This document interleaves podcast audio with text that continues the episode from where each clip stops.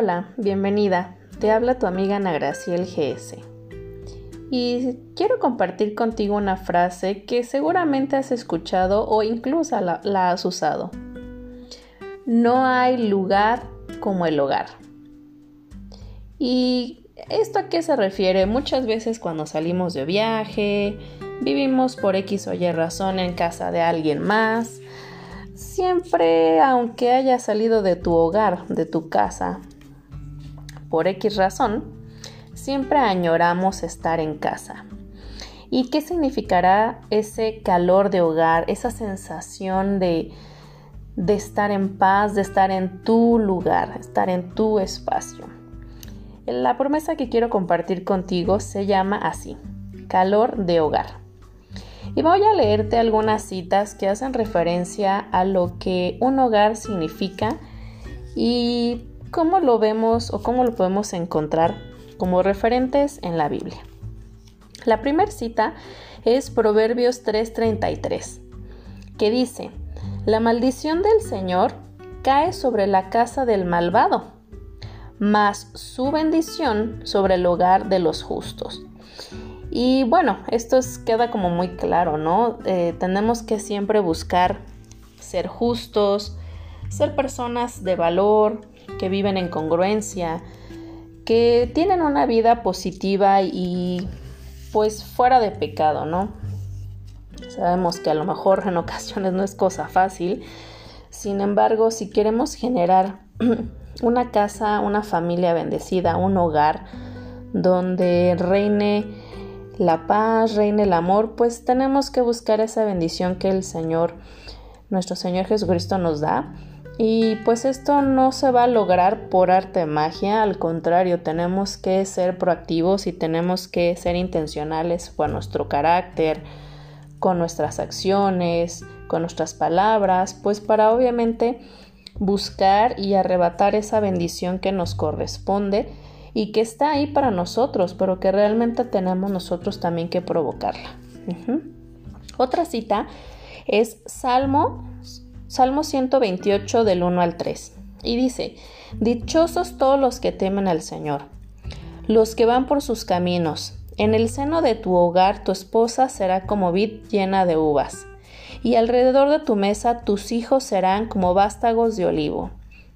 Yo me imaginé esta escena al estar leyendo esta cita, y digo qué padre, ¿no? Se me, se me figuró mucho como, por ejemplo, una cena de Navidad, de Año Nuevo, donde toda la familia se reúne y todo es risa, felicidad, abrazos, mucho amor. Y me imaginé así la escena de la, de la mesa preparada, la familia conviviendo para tomar esa rica cena que se preparó generalmente, al menos en mi familia, por las mujeres del hogar, que en este caso es mi madre y mis hermanas y su servidora. Y, y cuando todos disfrutamos de esa comida es como ese calor de hogar que se siente, te sientes en familia, te sientes en un lugar de paz, donde puedes ser tú mismo sin máscaras, donde no importa si te manchas la ropa, tú sigues comiendo y disfrutando y, y se siente simplemente ese calor de hogar, ¿no? No sé si... si, si Este, coincidas conmigo. Hay otra cita de Salmos también, pero es Salmo ciento veintitrés, tres. Los hijos son una herencia del Señor, los frutos del vientre son una recompensa. En el episodio pasado hablaba un poquito de, pues de que cada mujer realmente decide si quiere tener un matrimonio, si no, si quiere ser madre o prefiere no tener hijos, ya es decisión de cada quien. Pero esta cita nos dice que pues realmente pues la mujer está preparada, su cuerpo, su mente, aunque a veces no lo veamos, pero estamos preparadas realmente para dar vida. Y, y somos seres maravillosos porque quienes somos madres, y dependiendo del caso de cada, de cada mujer, pues no es fácil. Nuestro cuerpo tiene unos cambios radicales, pero es tan sabio, o sea, de verdad es tan maravilloso nuestro cuerpo que podemos dar vida. Y, y dice aquí que los hijos son herencia del Señor, pero eh, aquí no solamente hay mujeres que no, no tienen hijos físicos, sino que son hijos espirituales, que son como hijos adoptivos, por así decirlo, ¿no? Y seguramente, por ejemplo, yo soy maestra, entonces veo a esos pequeñitos también como, como si fueran mis hijos, ¿no? Mis hijos prestados por determinado tiempo o así. Entonces realmente uno, uno se llega a, a encariñar o a tomar ese amor o, o esa, ¿cómo decirlo? Esa empatía, ese cariño por ellos. Y pues verlos así, ¿no? Como una herencia del Señor, pues para su mamá física, natural, pero también que, que, que son este, frutos de un vientre, de un vientre de una madre. Uh-huh. Y bueno, otra cita que te quiero compartir es segunda de Timoteo uno cinco.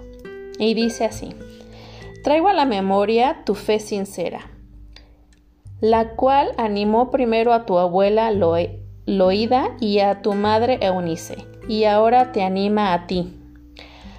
A ti, mujer, de eso, que, de eso estoy convencido.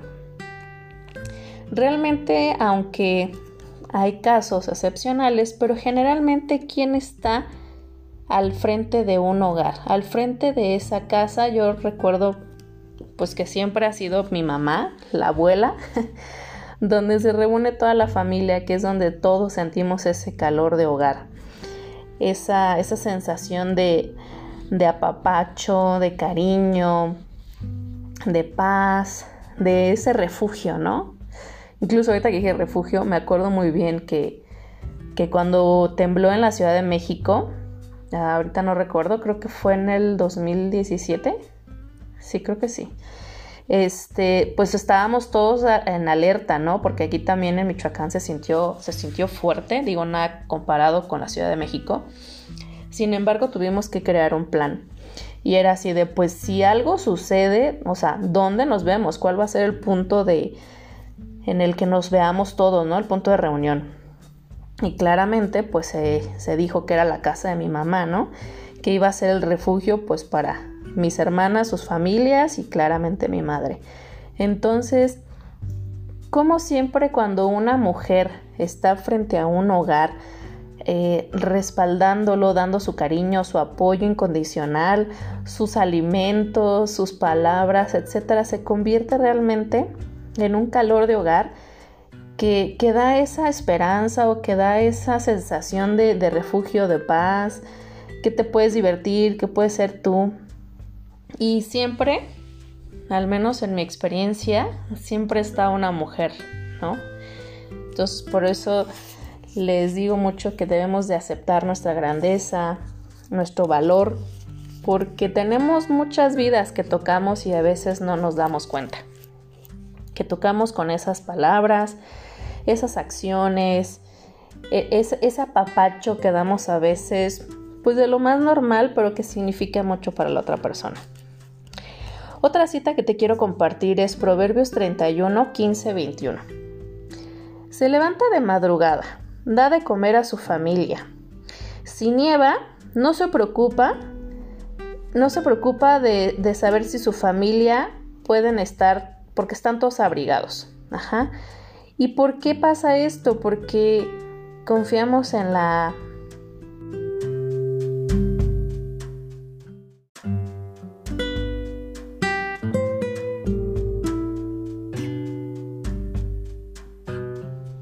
Confiamos en que Dios provee y sabemos que, que Él no nos deja, ¿no? Por eso es que podemos estar confiados en que siempre podemos tener un plato de comida en nuestra mesa y que si te llega visita, pues nos las ingeniamos, pero sabemos que siempre podemos ofrecer algo a nuestra familia o algo a la persona que está en nuestra, en nuestra casa, en nuestro hogar. Entonces, no nos tenemos por qué preocupar por si nuestra familia va a pasar hambre, va, no va a tener para al abrigo. Incluso eh, recuerdo que de niña escuchaba una, una canción, ahorita no sé muy bien cómo va, pero decía algo así como que si las aves no se preocupan por qué van a comer y dónde van a vivir y qué, dónde se van a refugiar, ¿por qué nos tenemos que preocupar nosotros? Que si no hará más Dios por nosotros que por las aves. Digo, evidentemente, pues a todos nos da lo que necesitamos y, y gracias a Dios eh, bueno, en mi familia nunca ha faltado el pan y hemos podido compartir con, con otras personas. Entonces, realmente si tenemos la confianza en nuestro Señor Jesucristo, y, y muchos de ustedes no me dejarán mentir, que siempre sale, ¿no? De algún momento o de algún lado, pero siempre sale. Entonces, afortunadamente, no puedo decir que algún día no he tenido para comer, porque siempre Dios ha estado ahí. Uh-huh. Y la última cita que te quiero compartir es Proverbios treinta y uno veintisiete, que dice: está atenta a la marcha de su hogar, y el pan que come no es fruto del ocio. Esto se me hizo fabuloso porque no he conocido mujer que sea holgazana. O sea, aunque tú puedas decir, ay no, yo sí conozco una mujer que, que, que es media floja y así, pero te aseguro que nunca, nunca se ha quedado sin comer por flojera. A lo mejor de repente no tenemos ganas de hacer el quehacer, no tenemos ganas de lavar esa pila de platos sucios, pero realmente las mujeres somos trabajadoras, somos luchonas, somos guerreras y no nos dejamos vencer por cualquier circunstancia.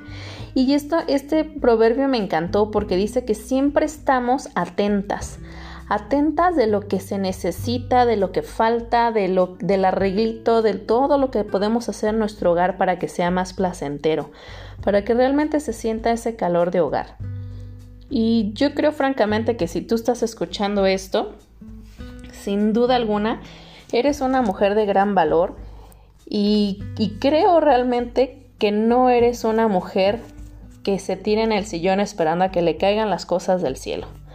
Realmente creo que eres una, una mujer, como dije ahorita, una mujer guerrera, que lucha por salir adelante, que lucha por lograr lo que quiere, que, que se da cuenta de lo que, de las necesidades quizás que hay en casa y busca, busca cómo solucionarlas, cómo, cómo afrontarlas, ¿no? Entonces quiero reconocerte. Quiero agradecerte por no dejarte vencer por las circunstancias, por a veces el cansancio, etcétera. Así que te animo a que sigas siendo esa mujer de gran valor, esa guerrera que no se rinde. Y quiero terminar con una frase de John Ruskin, está medio raro el apellido, Ruskin, que dice: la verdadera naturaleza del hogar es esta. Es un lugar de paz. Un hogar es un refugio, no solo del daño, sino de todo terror, duda y división. Esto me encanta porque, como te decía ahorita, cuando tú piensas en esa casa, en ese hogar, que tú puedes decir cómo lo añoras cuando estás fuera, que estás lejos, es esa sensación realmente que te da paz, que realmente lo sientes como un refugio. Y, y que sabes que ahí vas a estar segura, ¿no? Incluso dice aquí del terror. Yo recuerdo cuando era niña y salían muchos bichitos porque mamá tenía muchas plantas. Era así de... gritaba, ¿no? De, de espanto, pero sabía que, que estaba protegida porque mi mamá iba a venir a matar, no sé, la araña, ¿no? Tengo aracnofobia, entonces sabía que, que estaba yo en casa y que, y que estaba segura a pesar de los bichillos que salieran ahí de repente, ¿no? Y que además ese calor de hogar, ese hogar, muchas veces es donde se, se recuperan esas relaciones divididas, esas relaciones fracturadas. Es en el hogar donde se vuelve a, al diálogo, donde se vuelve a la reconciliación. Así que yo te animo a que generemos un calor de hogar donde nos sintamos tan placenteras que la familia o las personas que vivan en ese hogar puedan sentir estas características que vimos hoy. Te mando un fuerte abrazo, te bendigo, te amo y deseo que tengas un día extraordinario, una mañana, una tarde, una noche extraordinarias. Que Dios te bendiga, te mando un fuerte abrazo.